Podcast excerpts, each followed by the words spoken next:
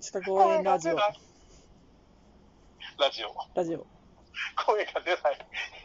ちょっと昨日さトランクルームの陶器の話で盛り上がっちゃってすぎてギリギリになっちゃったね、入って、入んなかったよね、やっぱりね。ああごめん時間だーでもうもうちょっとで切れたい盛り上がりすぎちゃったね。やでも面白いと思わないスキームがそうだね。いや、俺もね、うんあのーいつぐらい、もう1990年代かな、うん2000年だったかぐらいにさ、国鉄生産ってさ、うんあのこ北海道の国鉄の駅跡、うんうんあの貨物列車の後で1万何坪とかさ、うんうんそういうのが5万とか10万で買えるのよ。おおうん、で、すごい最初の頃にやってれば、ーうん俺が目つけた時には、なんかもう、やろうとした時にさ、もう新聞がちょっと記事になっちゃって。ああそうなんだあうん、それで一気にさ、あの、応募者多数になっちゃって、あうん、ー外れちゃってもうダメだったんだけうど、うんん、うんごめん、あのほ一応ね、土地を2万坪ほど持ってるんだとかって、すごくさらっと言ってみたい じゃんっていうのでやりたかったんだけうどさ、うん、んなんか、なんだっけ、あの、ほら、昔あの、なんだっけ、動物王国とかって、うんうんうんあれなんとか先生の、言っちゃってムチュムチュゴロウさんとかねそうそうそうそう、あのムツゴロウさんの動物王国の近くの駅とかね、そういうところがね、もう貨物駅でうんあったのよ。うーんで、そんなところとか狙ってたんだけどね、うだからかか駅跡なんで、ん うん。真っ平らではあるんだけあど、あ、はいはいはいはい。電車がね。水道とか、まあ、下水道とか、あんまりほとんど通ってないし、整備するのも大変だし、まあ、駅だって言ってる割に、周りに人家もないし、 うん、本当に何すりゃいいんだよって感じのところなんだけど、でもやっぱり2万坪とか1万坪とか5000坪とかって、ちょっと魅力的じゃないもう。ムチゴロウさんでさ、思い出したことで言っていいうん。レックスって読んだことあるレックスうん。足立由美の主演の映画。いや、知らん知らん知らん。ほんと、まあ、太古の昔からのうん、恐竜が蘇ったって話なんだけど。あジュラシックパークなんかドラマになった日本やつ語日本版ねうんうんうんうん。で、あれ出版された後に、あの、分断からね、うん文豪たちが、うん彼はワープロで書いてるからあんなダラダラと長い文章が書けるって言 って。っていう批評がされてて、その批評をした人、今の出版の現状見たらなんていうのかな、私聞いてみたいなと思ってる。うんまあ、やったみだよね。うんいや、でも確かにほら、あの、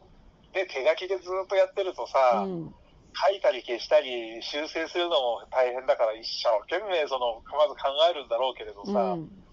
ロは確かに傍から見たらコピペしたり何かしてさ簡単にその文の構成変えたりもできるからさうん、楽っちゃ楽だけれどさ、うん、でもその人がワープロを使ってるかどうかわかんないし俺はそのここで実名を出す勇気はないけれど、うん、やっぱり昔ながらの小説家のエッチさんっていうのはさ、なんかす自分のライフワークだって言ってさ、うん、もうよよく俺、その人のことは言うんだけれう、ど、うんまい先生なら一冊にまとめられる、それうもんうん200ページぐらい、うん、うん。それをなんかもうライフワークだって言って、何十冊も書いてるの、その何十冊をうまい人だったら一冊にまとめるんだよってくらいだらだら書いてて、うん、で当時付き合ってた女の子がさ、それが大好きだっうて言って、んへーあんたもよくねって言われて、 うん。渡されたんだけど、もう10巻ぐらいまで我慢して読んだけど、もう勘弁してくれそんなんじゃあの腹腹くそにもならない それで別れました。そっか。ちょっと前置きが長すぎた。すごいすごいすごい。うん、だからその前にさ、うんもう一個はついでに前置きに言うと、うん。昨日言いの言い残したことはないの昨日は、あの、う法定地条件の話をしようと思ってて、ん。で、まあ、法定地条件に関しては、父ちゃんが割とスッと頭に入れてくれたんで、うん。うん、それで、あの、トランクルームの陶器の話をしだした ら、それそれは言い残したことないのなんか昨日途中で終わったような気がするけど、そそういえばさ、あの、そうぐらいで終わっちゃったような気がするんだああ、うん、それがね、やっぱ法定地条件って結構試験に出るのね。けど。であの建物が建ってない更地に抵当権を設定した時には当然ながら法定地上権っていうのはないわけですよ。ないね。うんうんうんうん。それをちょっとまあ付け加えたかった。で、ほ系統をつけた土地にうん。別の人に家を建てさせたらどうなるのえっと、その別の人のためには法定地上権っていうのは、あのあ、じゃなく保護てされない自分が家を建てて、ーうんうん。いや、抵当がついてようが自分が自分で家建てるならいいじゃない それがね、それが今日の話ですよ。父ちゃんなんか、カンペ見たいやいやいや、何何今日の話はそういう話だったのいや今日の話、その話しようと思ってて、はいはいはいはい。抵当いや権そんなにをつけた土地に、もう父ちゃんが抵当権つけました。で、うんうん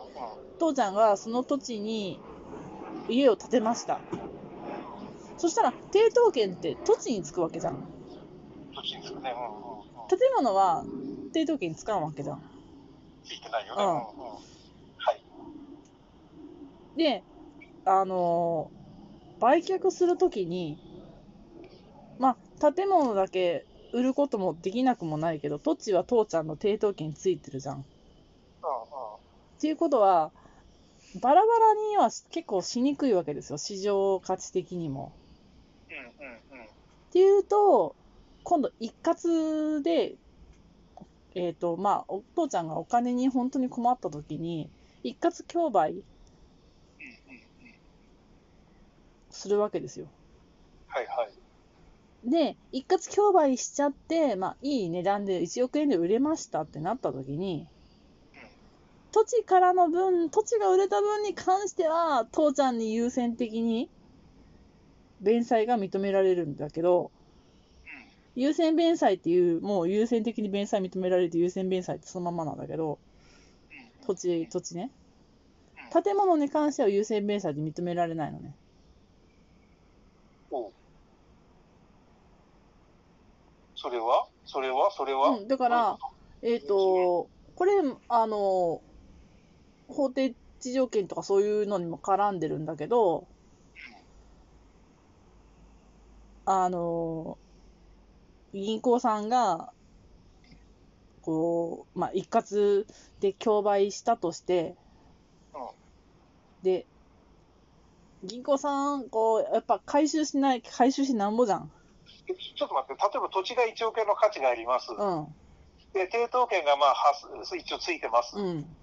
で、その後に家が建ちましうた。ん、家の資産価値はまあ、2000万円です。うん、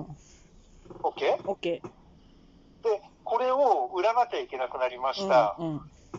で、1億1000万円です。うん、うん。売りました、うん、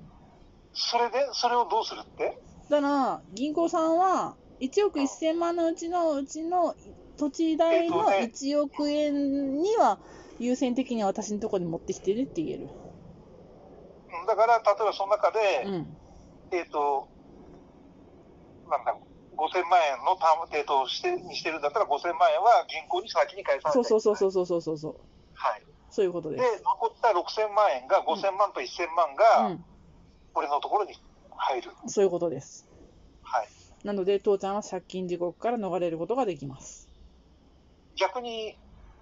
あ、そうか、だから、えっ、と、1億円あったんで、あじゃあ5000万円の土地全部、あ1億円の土地全部を抵当う1億で借りてます。うんと家は1000万円うんうです、ん土地の価値が下がったんで、うん土地は8000万でしか売れませんでうしんた。うんそしたら、土地は全部抵当として取られちゃうよね。そうですそうです。で、2000万円残るようね。んで、